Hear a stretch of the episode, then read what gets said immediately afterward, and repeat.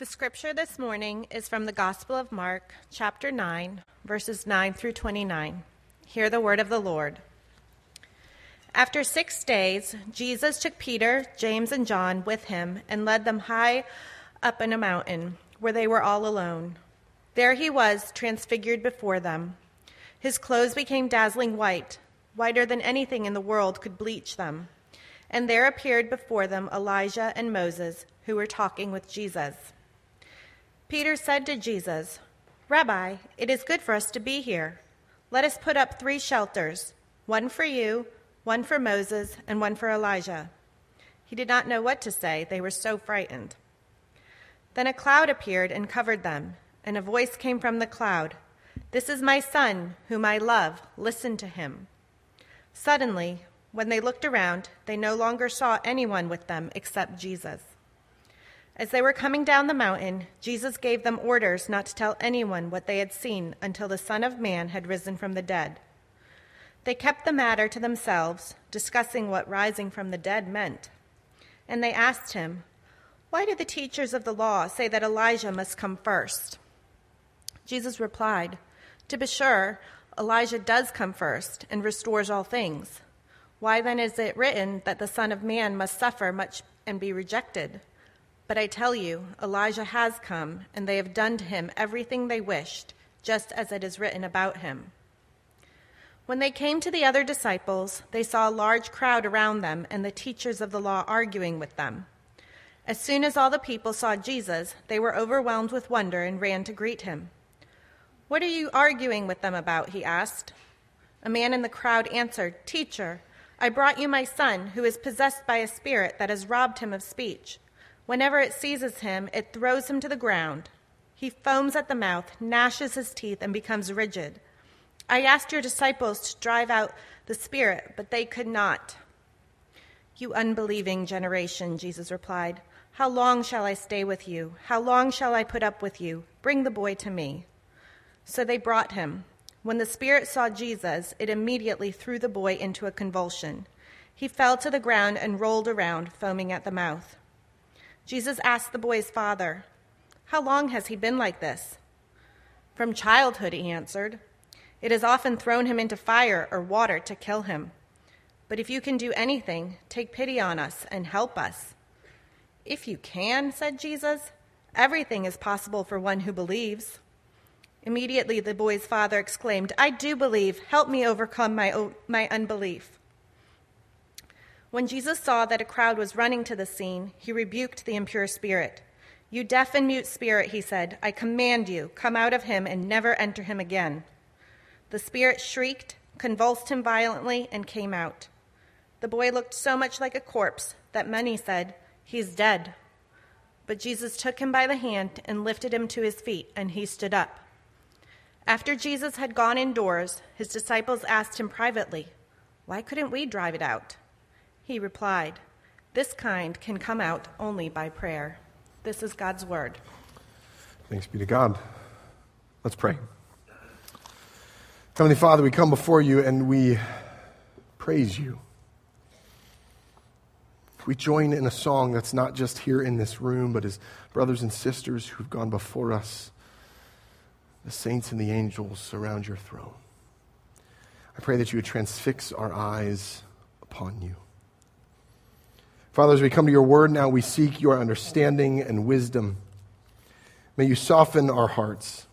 May you open our ears. May you unclutter our minds that we may know and see the reality of ourselves in the light of Christ's glory.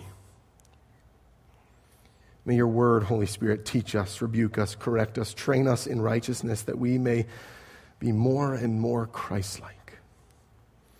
And may our time of collective worship this morning strengthen us as we continue to live in the valley, to live in the shadow of the mountain. In your name we pray. Amen.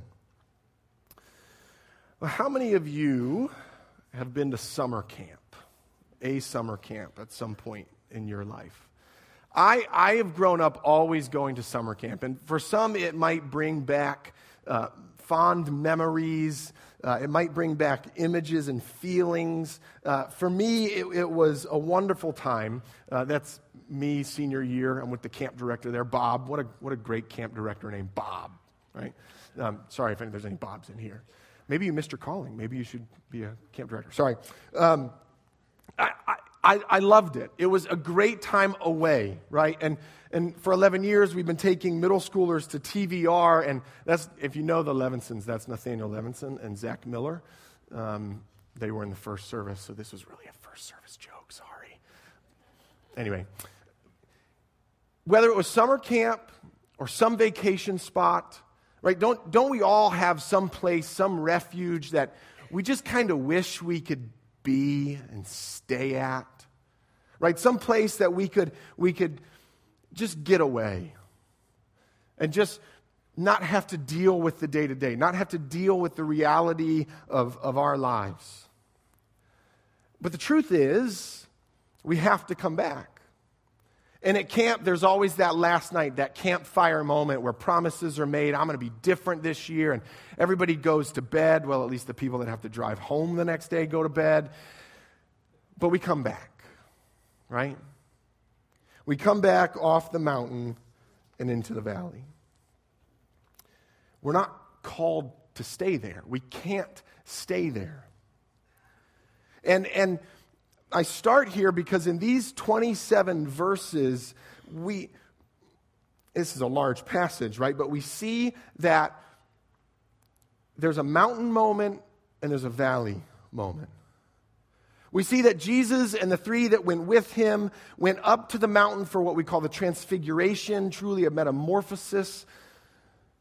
But they had to come back down into the mess of the next section the disciples' failed attempt at exorcism.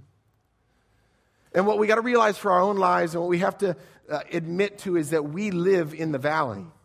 We live in the shadow of the mountain. Lord of the Rings reference, check. We, we, we live in the valley and we even long for the mountain as much as we long to go back to that vacation spot, back to that refuge, back to that place if we can just skip this time in the valley, but we can't. Now, that's my framework for this morning. My framework is kind of two major sections, right? The, the mountain, the transfiguration, and the valley, the exorcism, with some sub thoughts uh, off of those. And I'm not going to cover everything in the passage, but if you want to chat, feel free to come up afterwards or uh, this week get in touch with me about some of the other things uh, in the passage. Uh, but as we go, a quick context point here to understand. So, in, in the Gospel of Mark, this chapter 9, the end of chapter 8 and chapter 9 are kind of the turning point for the Gospel. They're, they're the hinge point for the Gospel, the place where, where prior it, it, it, we go from king to cross. It's a place now where he sets his eyes on Jerusalem, he sets his eyes on the cross. He's revealed himself as the king over nature, over disease, over spirits, but now he begins his descent to the cross. He still does miracles, right? In the very next section, he does an exorcism, but he has turned his attention to what's before him.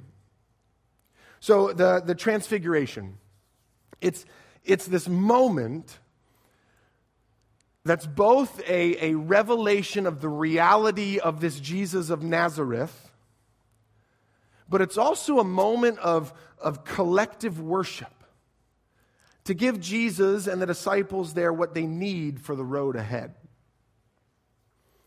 I think this is important for us to grasp. The, the, the, the, disciples and the early readers of Mark were living during a time where there was a large, dark cloud of tribulation over them. And this moment, this white flash, where Jesus reveals he is truly more than meets the eye, Transformer reference. Where, where, where, sorry, I can't help myself. I got a couple more weird ones coming. He, he changes right before their eyes. He's truly metamorphized. He's, he's transmogrified. That's a Calvin and Hobbes reference. In, in, this, in this flash, Jesus reveals the splendor of who he really is but it also acts as a promise for the disciples and the readers of Mark, and I think for us, of what's to come. It, it, it, reveals that following Jesus, as he said in chapter 8, verse 34, will lead through suffering, will lead through the valley, but that's not going to be in vain. That's not going to be for nothing. By the way, if you missed Rick's sermon last week on chapter 8, verse 34, I highly encourage you, go back and listen to it. So we come to this moment where the veil gets lifted, the veil gets pulled back, and his true essence, which has always been there but kind of hidden in the depths of this carpenter, gets revealed and it, it breaks through and it becomes like a crack in the universe. Doctor Who reference. It, it becomes this moment where the disciples get to see behind the curtain. And, in this moment, two important figures show up. Peter makes a, a bumbling attempt to speak up. And Jesus, or God, like at Jesus' baptism, audibly speaks. Now, first, I want to mention Elijah, Elijah and Mo- Moses and the significance of them showing up. Many point at them as the fulfillment of the law and the prophets. Jewish writers point to them as uh, the deathless ones, along with Enoch. But I also think it's a moment where in their lives we see a, a prefigured Jesus in the experience of the coming rejection and suffering that he's going to fa- face. Elijah models the despair in the wilderness. The despair that he, he, he, Elijah has in the wilderness, that Jesus has in the wilderness. And in Moses, we see being rejected by his very own people. And with their reappearance, it's, it's this moment of, so the disciples can grasp, your king is going to suffer for you. And this glimpse of, of his coming glory, right? Not just coming glory, right? But his pre Bethlehem glory, his pre incarnation glory. This glimpse is reminiscent of Moses in another way. The, the readers again of Mark uh, would remember, and maybe you remember the time when Moses wanted to see God's face. He asked God, I want to see your face. I want to see your glory. I want to see you. And God says, You can't. It will kill you, it will destroy you. So, what God does for Moses is he tucks him into a cleft of a rock and has him turn his back, and he passes by. And as he's passing by, the tail end of him, of, of, of the glory of God, Moses gets to look, the 2%. And he comes down off the mountain, and his face is just shining. So much so that the people are like, Whoa, buddy, cover it up. It, this is, I can't look at you. This is, it's too bright. So we have Jesus shining, but not a reflection of glory like the moon reflects the sun, but the sun himself. The glory is intrinsic to himself. And Peter, James, and John, they don't die. They don't die. They're not consumed. Now, they're fearful, they're dumbfounded, to the point that Peter kind of has to speak up and he doesn't know what he's saying. He just ha- has to say something. He's, you know, has to fill that awkward silence that sometimes we feel the need to do when there's too long of a pause.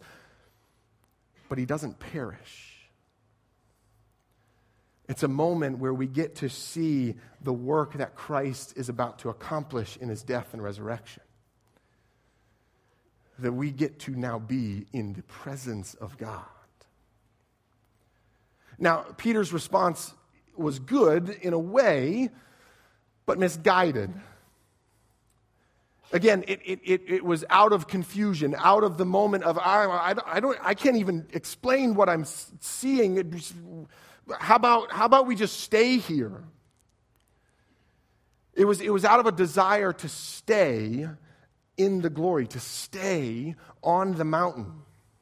And John uh, Chrysostom, a fourth century bishop, puts it this way He says, Peter wanted to settle down in this security of temporary bliss. not wanting to go down, and preventing the going down to Jerusalem and to the cross, but down they must go. Suffering must happen. And suffering and glory are not incompatible. And this is why the cloud appears. This is why God shows up and then and, and, and speak. And the disciples, they cover themselves, but again, they're not consumed by God's presence. And God speaks and he reminds them, listen to him. This is my son whom I love. Listen to him. I mean, that's, that's the story of the Bible, right? And the disciples. Listen to him. Let me say it again. Listen to him. It's like when I'm trying to talk to my kid. Are you even listening? I've said it 30 times in the last 10 seconds. Listen. This is our call. This is what we have before us. And as Rick asked last week, who do you say he is? I asked this week, will you listen to him? And if you want to know what he's saying, again, we could go back to 834. Listening to him means following him.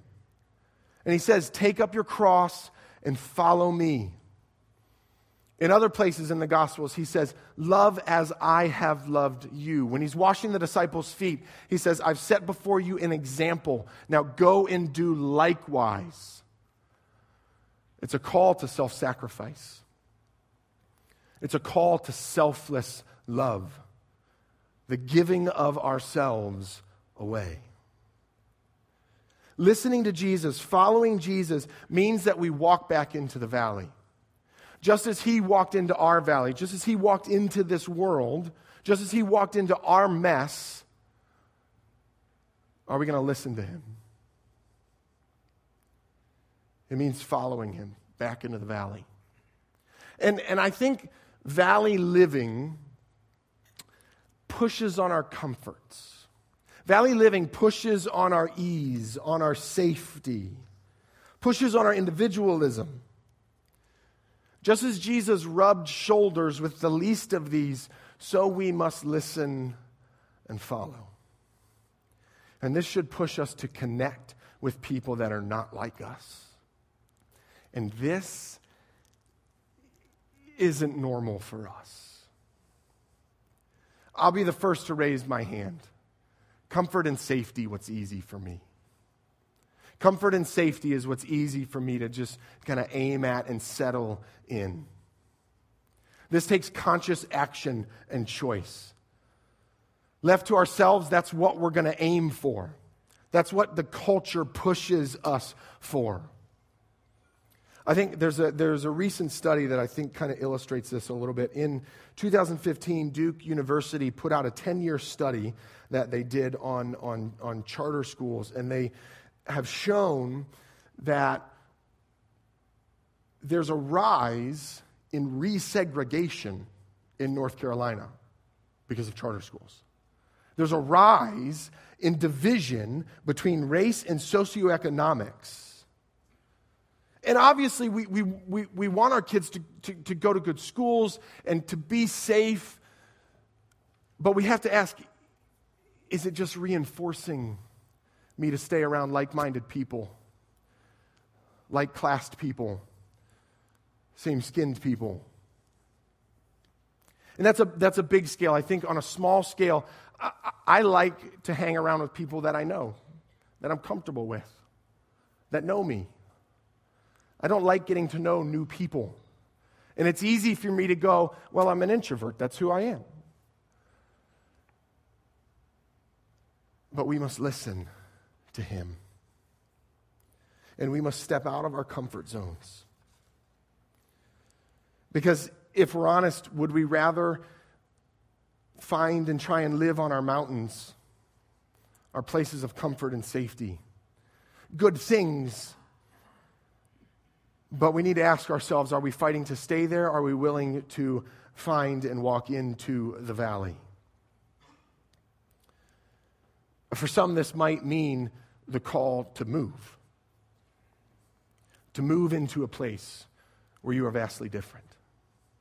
For others, it might mean uh, volunteering more regularly with nonprofits that puts you in connection with other people, whether partners that, that we partner with or someone else in the city. Greg and Samantha Buxton lead a, a, a meals uh, for, for homeless people. They go into Uptown. You can join with that.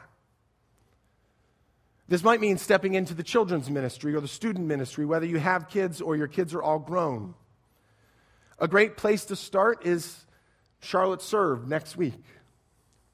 We must be willing to follow him, but we have to ask him, where is that? And I need to be honest with myself. Now, following him into the valley, I think, reveals two possible, if we're honest with ourselves, two, two possible things within us and a posture that we're called to. And this is the valley. And now, as we step into the valley, uh, again, so th- this is a, a, demonic possession going on here. And, and Rick said a few weeks ago, and I think it's good to comment again on the last time Jesus exorcised a demon. Rick drew out the fact that if, if, we're, if we believe that there's a good being, then it's sensible to believe that there are evil beings. Unless you're a staunch atheist who only believes in the material, then it's not far fetched to be open to these things. And, and even if some, I know some translations talk about the fact that uh, the, the boy uh, was epileptic, but we see throughout Scripture that the enemy often exploits frailties, exploits weaknesses, exploits maladies, and such. So, as we follow Jesus, Peter, James, and John on the mountain into the valley, we find our other disciples in dispute. We find them bickering, we find them arguing. We see that they're failing at bringing about a healing. They're trying to exorcise a demon, and, but as we see in verse 29, they're attempting it without prayer. Their failure reveals their need for prayer. The disciples, they didn't see how weak, when left to themselves, they really were. They didn't see how proud they were. They thought they had it. We've done this before. God, Jesus sent us out in pairs. We've exorcised demons before. We're the natural experts on this now. We know what we're doing. And ultimately, I think that they underestimated the power of evil in the world and in themselves. The disciples, at their core, had lost a sense of dependency upon Jesus. They, they, they lost sight of the fact that in spiritual conflict, there is no automatic power, but power that relies upon dependency upon Jesus. This is a helplessness of sorts. And I think that their faithlessness is, is symptomatic of, of a human condition. Right? We, we have false pride in our abilities, and it leads us to uh, attempt to exert control in places when, in reality, if, if we were honest, we really don't have a lot of control. I think also it, it's symptomatic of we underestimate the power of the enemy. We underestimate the power and the work that he has and does in the world around us and, and, and, and the sin in our own lives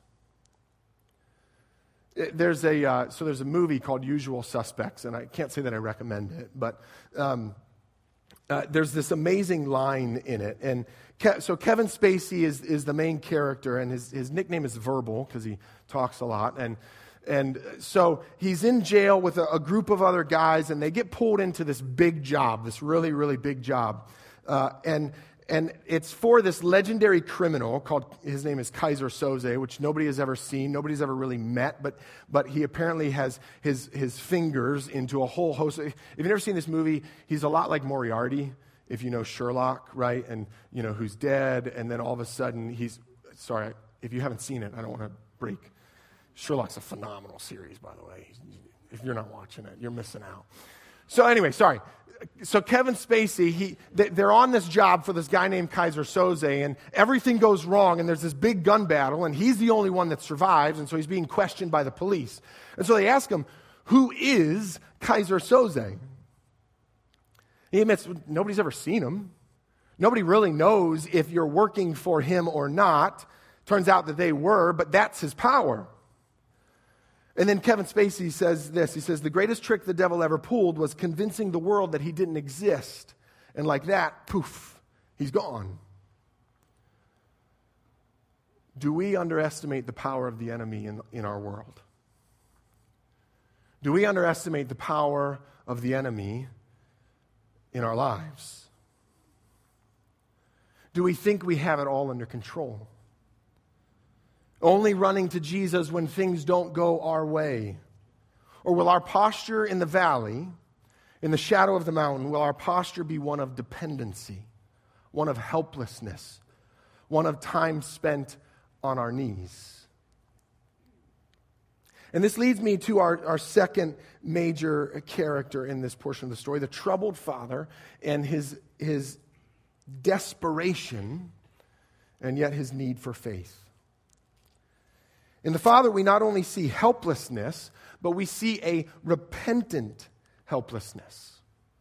We see, we see a posture that I believe should be ours as well. Now, I want to draw your attention. In verse 21, uh, you see some pretty awesome compassion by Jesus. He, he asked the Father, How long has your son been like this? He knew. He was Jesus, right? He, he, he kind of, he knew. But by asking the Father, he allows the Father to unburden himself. Come to me, all who are weary. And I can't imagine the pain that the father felt. I can't imagine the pain of a mother and a father who lose their child, the helplessness. But Jesus shows divine compassion to this father and to us. And the father's plea, I believe, help my unbelief reveals that he knew, he knew Jesus could do it, and yet his faith had been battered and shaken over the years. Living out your faith is not easy. And it can grow more and more difficult when tragedy after tragedy hits you. But Jesus does not expect this man to rid himself of unbelief, but it's in the man's admittance of this unbelief that he acts we all have to admit at some point our faith increases and decreases. At some point, our faith waxes and wanes. There's an old Caedmon's Call song that talks about my faith is like the shifting sands, but I find myself standing on your grace. See, through Jesus, it's not our perfect faith that he needs or that we need, it's a posture of repentant helplessness. I think I think this is how we access the presence of God. And this posture is countercultural. In, in the stew and the culture in which we live, the culture's focus is pride and self love and self focus and individual willpower to do things on your own. And if we don't see that, if we're not aware of that, we might lose our sense of dependency upon Jesus. Both in the disciples and in the Father, we see repentant helplessness. It's not some fake trust, it's not some bold swagger, but it's a contrite heart that says, Lord, I need you every hour. Every hour, I need you. And I think that this means being quick to apologize, quick to forgive, quick to admit you might be wrong, quick to understand rather than be understood, quick to admit my sins, quick to admit my pride, quick to admit my misunderstanding, quick to give the benefit of the doubt, but ultimately quick to run to Jesus and admit my need. This is to be our posture as we live in the valley, as we live in the shadow of the mountain. But know that a valley means between two mountains. Yes, we must be willing to listen to him. Yes, we must be willing to live in a posture of, of open hands, but there is another mountain to come. Christ will return. And that is our hope to continue to be faithful in the valley. Because we need that. Because as he took up his cross, and we have the call to do the same. It's not easy. But as cross and glory are linked in his life, they will be linked in our own. You know, Kevin preached uh, a few weeks back and he talked about miracle amnesia. And I wonder if sometimes the church in America can get stuck in, in suffering amnesia or glory amnesia, whichever way you want to look at it. We talk about the many blessings that He has for us, the good that He has for us, the happiness that He has for us. Hashtag blessed life. And then we take a selfie with, with whatever it is. And we forget to listen to the call to take up your cross and follow Him. We forget the call for self sacrifice, for suffering. We can't skip suffering 101 and expect to jump right to senior level glory. The disciples showed reluctance to follow. They, they wanted the power now, to be great now, to be rewarded now. But if, if they, if we are to share in those aspects of Christ's glory, of his greatness, we must share in his suffering. We must live in the valley. In fact, Paul says this in Romans 8 17. He says, We are heirs of God and co heirs with Christ, if indeed we share in his suffering, in order that we may also share in his glory. My question is are we willing to listen to him? Even if he says, give up that, whatever that is. And may we hear the whisper of the Holy Spirit. May we be a people who understand we live in the mountain, or sorry, in the valley, we long for the mountain. Let's pray. Heavenly Father,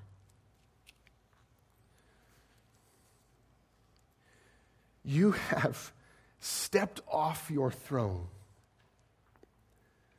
stepped out of glory, stepped out of the beautiful surrounding of heaven and into our mess and into this place. You chose to dwell among us, to redeem us. And Lord, you call us to follow you. We are thankful for the work that you have accomplished in life and death and resurrection, and the fact that, Lord, it's not our perfect faith that puts us in relationship with you, that lets us be in your presence. Lord, I pray also you would grant us strength to step out of our comfort zones, to step out of our safety, to give ourselves away. Father, make us instruments of your peace. I pray that we would seek to understand rather than be understood, that we would seek to console rather than be consoled, that we would seek to love rather than be loved. And Father, as we give you our tithes and our offerings, that is but a small act of worship, a small act of dependency upon you. It says, Yes, Lord, I will listen to you. And yes, I trust that you will be faithful to me. And Father, as we do give, I pray that you would use it to widen the crack in the universe, to further your kingdom. Not that Stonebridge may be known, but you, Christ, may be known in this community, in Charlotte, and all across the world. In your saving name we pray. Amen.